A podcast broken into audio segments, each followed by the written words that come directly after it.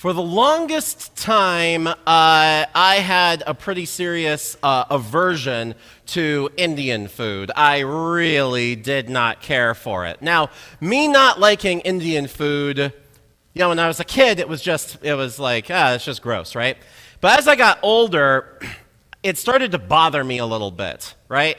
Because billions of people all around the world love Indian food. So clearly it was possible for me to love Indian food. Clearly it was a likable thing. In fact, for a cool billion people on the planet, they don't even call Indian food Indian food. If you live in India, they don't call it Indian food. For them, it's just food. And nobody says, I don't like food, right? So clearly this was something that could be liked, which meant that the fact that I didn't like it meant there was something wrong with me. And that bugged me. And so I made a decision. I was going to force myself to like Indian food. And the way I was going to do it was I was going to eat it and eat it and eat it until I figured out how to like it. And so I sat down with a plate of chicken tikka masala and I ate it and I took a bite um, um, and it was oh, oh, oh, and it was painful and horrible. And the next day, I got a biryani and I sat down and I was like, okay, um, um, uh, uh, uh, and it was like that for ages, where I would eat it and I would loathe it. And it was a sacrifice because I was choosing to eat this food that I detested instead of eating food that I actually uh, liked. But as time went on, the attitude changed. Um, nom, nom, ah, um nom nom yeah. Um nom nom yeah.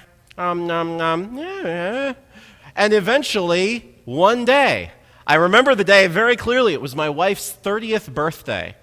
And we went to an Indian restaurant, and I sat down and I had a vegetable biryani, and I enjoyed every single bite of it. And ever since then, I've loved Indian food, and it's been something that uh, is a constant part of our, uh, our lives.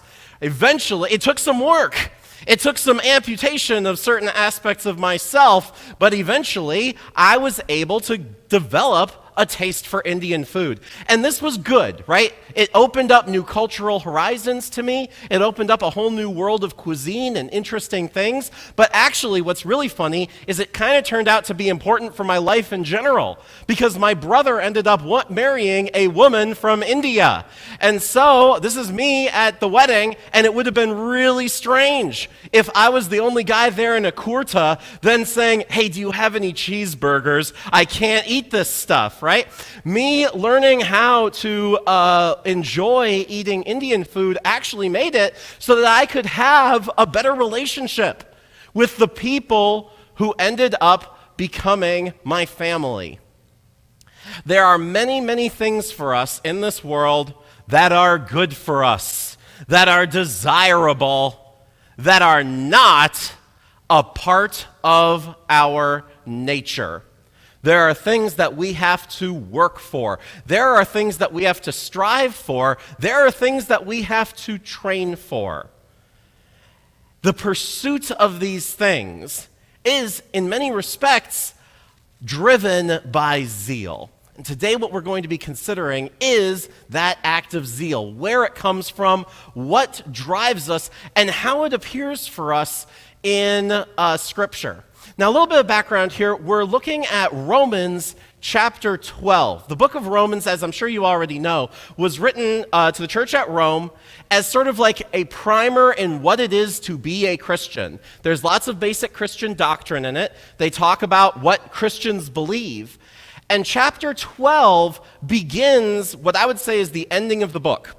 The next three chapters of Romans, Paul is just talking about what it is like to live as a Christian? What is it that a Christian is striving to look like? What is it as a Christian is striving to do?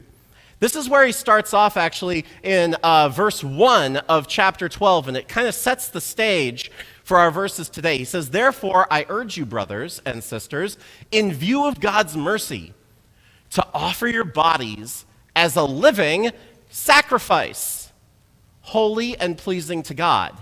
This is your true and proper worship. I want to take a second to just do something I tell my seminary students to never ever do, and we're going to do it anyway, okay? Uh, this act of worship thing, there's kind of always been this hang up in our uh, circles about what we call church services. Uh, the colloquial term for a church service is a worship service, but we've always kind of steered away from calling church a worship service. Our preference has always been for divine service. And the reason is actually mostly due to these verses. Because in a church service, God is doing stuff for us. He's giving us his body and his blood in the sacrament. He's giving us the water of baptism. He's giving us his word. He's giving us forgiveness of our sins. All of the work that's happening in a church service is stuff that God is doing for us. Worship is when I'm doing something for God, and the truest and most proper acts of worship are when I offer my body as a living sacrifice. This does not sound good for us because sacrifices, of course, involve, well, mutilation, right? They involve the cutting off of things or the cutting in to things. So, how is it that we sacrifice of ourselves for God? What is it that we cut off as an act of worship? Here are our verses uh, for today. It's Romans chapter 12. We start reading at verse 9 and we'll go through to verse uh, 12. Love must be sincere, hate what is evil, cling to what is good be devoted to one another in love.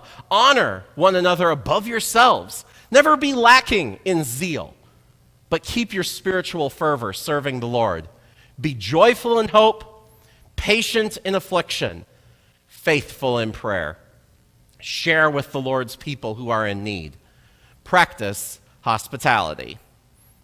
I would argue that in the next three chapters, uh, out of all of them, these are the most impassioned verses. He uses some very, very colorful language when uh, describing what a Christian should zealously strive for and to be. But immediately when we look at these verses, we're confronted with some very serious problems. Not only are none of these things natural to us, they aren't part of our uh, nature, but the mere act that he has to tell us to do them, that he has to say something about them, means that we can't, right? This very first line love must be sincere. If we, uh, uh, the word that's being used for sincere there is the same word that gets used for uh, uh, hypocritical, not a hypocrite. Well, if someone tells you that you're supposed to love somebody else and you don't, but you pretend to because that's what you're supposed to do, that's what you've been instructed to do, doesn't that immediately make it hypocritical? Being told to love somebody that you didn't love, if somebody says to you, love this person, you can't just be like, oh, okay, all of a sudden that's turned on. At best, you're covering it up, right? At best, you have one feeling on the inside, but you're attempting to put on a brand new face and project love despite what's being called for inside of your heart. The mere act of having to tell somebody to love someone else and to love them honestly and fervently seems to destroy the command that's being given. How can I have a non hypocritical love for somebody if you had to tell me to love them in the first place? Come on. It goes the same way later on. It says, never be lacking in zeal, right? Never be lacking in your passion uh, for doing something. Well, if you have to tell somebody to feel passionate about something, then clearly any passion they're able to work up is going to be very put on. I, I see this from my students all the time, right? They should be zealous. And I try to encourage them to be zealous, and they can even put on the fake accidents of being zealous. In fact, in my Fundamentals of Speech class, I actually tell them how to trick their professors into believing that they're being zealous. I say, here's how you fake a smile, here's how you fake a laugh, here's how you fake that you're paying attention in class, right? And I'm doing this because I'm trying to encourage them to be good listeners. But of course, at the end of the day, are they really being zealous if all they're doing is following the mechanics of the instructions? No, they're really not. The act of telling somebody that they have to be zealous illustrates how far short we come of actually having this thing and almost makes it seem like it's impossible to have because telling us means it wasn't a, it's not honest.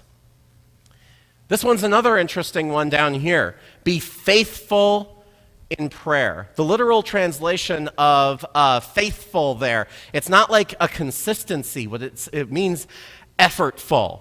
When you pray, lean into it. Put your back into it a little bit. When I think about this, I think about Jesus setting the model of prayer for us when he's in the garden. He had a prayer request. It's so odd to think about Jesus asking God to do something. And it was something he desired deeply. He wanted the cup of suffering to pass from him, but he was still willing to bend to the Lord's will. As he prayed, it says that he prayed and sweat like blood came down from his brow. Pray effortfully, pray passionately. That's something I fall very short on too. If somebody has to tell me that my effort that I should be putting effort into my prayers, then clearly I haven't been doing that anyway. And the act of telling me means I'm probably only going to be doing it out of obligation. And then, how much effort is it really? So far do I fall, down, uh, fall away from this, in fact, that sometimes I'll say, I'll pray for you to somebody, knowing full well that I'm going to forget and that it's not going to happen. And that's how little effort I'll often put into prayers. The mere act of telling us that we have to do this seems to make it so that's impossible. And then finally, this last one practice hospitality here. The uh, literal translation uh, for hospitality here is that you should love uh, strangers, philoxenia. Uh, we actually we, we use both parts of that word in English in some ways, right? Uh, the philo part, philo for love, right? If you're a francophile, then you love things that are French. If you're a cinephile, you love movies, yeah. Uh, so the phile part, that's the love part. And then there's the xeno part, right?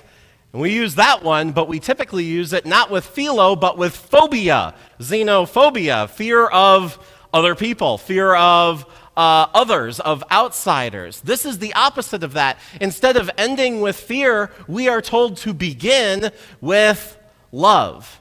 And that's how we should look at other people. If we are being told, that we need to do this. You need to treat these other people with love. How sincerely, how non hypocritically can we possibly do it? The, we're being given instructions here, and it almost feels like the mere act of being instructed means that these instructions are impossible to follow. But we have to remember when we look at these verses where their origin point is, where they start from. Remember that verse that set us up, Romans chapter 12, verse 1, where he said, Therefore I urge you, brothers and sisters, in view of God's mercy, to offer yourselves as a living sacrifice, holy and pleasing to God. This is your true and proper worship. This isn't an effort that we're taking on ourselves as an obligation to try to square us. This isn't a, an effort that we're taking on ourselves, even particularly as an obligation at all. These are all things that are being done in view of God's mercy. When we look at Christ, we see an exemplification of everything that we should have been. When we look at Christ on the cross, we see an illustration of everything that should have happened to us for what we are. We look at the cross and we see the punishment for our nature. We look at the empty tomb and we see the reward for his nature. There's an interesting turn of phrase that takes place in our uh, verses here when it says, cling to what is good. I made a mistake. I'm, I'm willing to admit it.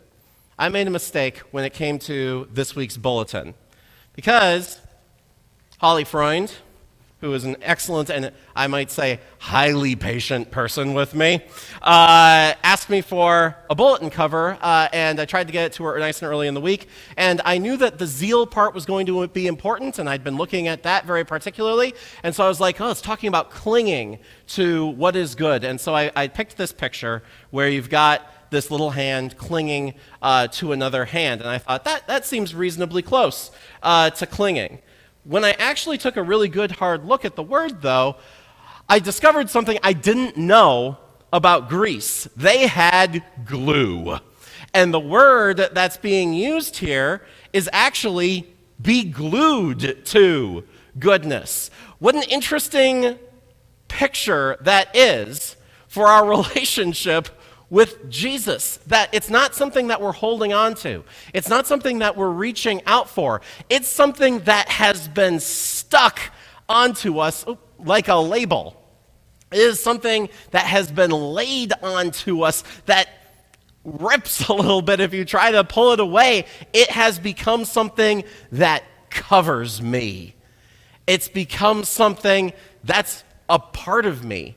Be stuck on goodness. Have goodness cling to you in that way. When we walk with Christ, when we look at Him, He's more than just an example, He is our goodness. He made a sacrifice. He carved off of Himself all of His goodness and glued it to you. He carved off all of your evil and all of your punishment and everything that you deserve, and he glued it onto himself. We are stuck on him. And as a part of this, we then respond to this mercy with these behaviors. And that's where things become a little bit interesting. Because all of these things, it seems like, are not the sort of thing that would be uh, possible for us to do right from the off, right? Like the mere instruction, as we said before, seems to make it so that you couldn't possibly obey it. But when we do these things, it's not unlike learning to love Indian food. It's not unlike learning to love something that you didn't love uh, previously. The command is something that we then attempt to put into practice albeit extremely weakly. We consciously make a sacrifice of ourselves. Remember that sacrifice we said involves that carving. We deliberately carve something off of ourselves. It's not in our nature to love others, it's not in our nature to show mercy, it's not in our nature to be quick to show hospitality. And we take those aspects of ourselves, and in love for Christ and in view of his mercy, we remove them. And when they grow back, we try to remove them again. Not because we're hoping to gain salvation, but because of Christ's mercy, his model. Doing that is like learning to love Indian food. You try it, and your reaction to loving somebody who's unlovable is probably initially going to be, ah, and then you try it again, and your reaction is, ah, and as time goes on, and as you continue to pursue mercy in this way, you gradually adapt a taste for it. You gradually find that these bits of yourself get shaved away. And it provides similar benefits. Just like uh, learning to love Indian food opened up a new world of cuisine, opened up a new cultural world for, uh, uh, for me, when we pursue righteousness in view of Christ's mercy, it changes our lives. There's no way that you can sin to your own benefit. Your nature makes war against your life. Your sins make your life worse. By actively carving those things away, your life improves. The lives of other people around you improve. But beyond that, beyond just any sort of temporal benefits uh, and rewards that get brought up here, there's the family that's been won for him. Because of Christ's sacrifice, we have an immense family that we're part of. And as we make these sacrifices, as we carve these bits of ourselves to model more perfectly our Lord, we find a deeper and more meaningful connection with the people with whom we will spend eternity. People who also are the recipients of Christ's uh, mercy. People who also with us struggle to model Christ's mercy to the world. Amen.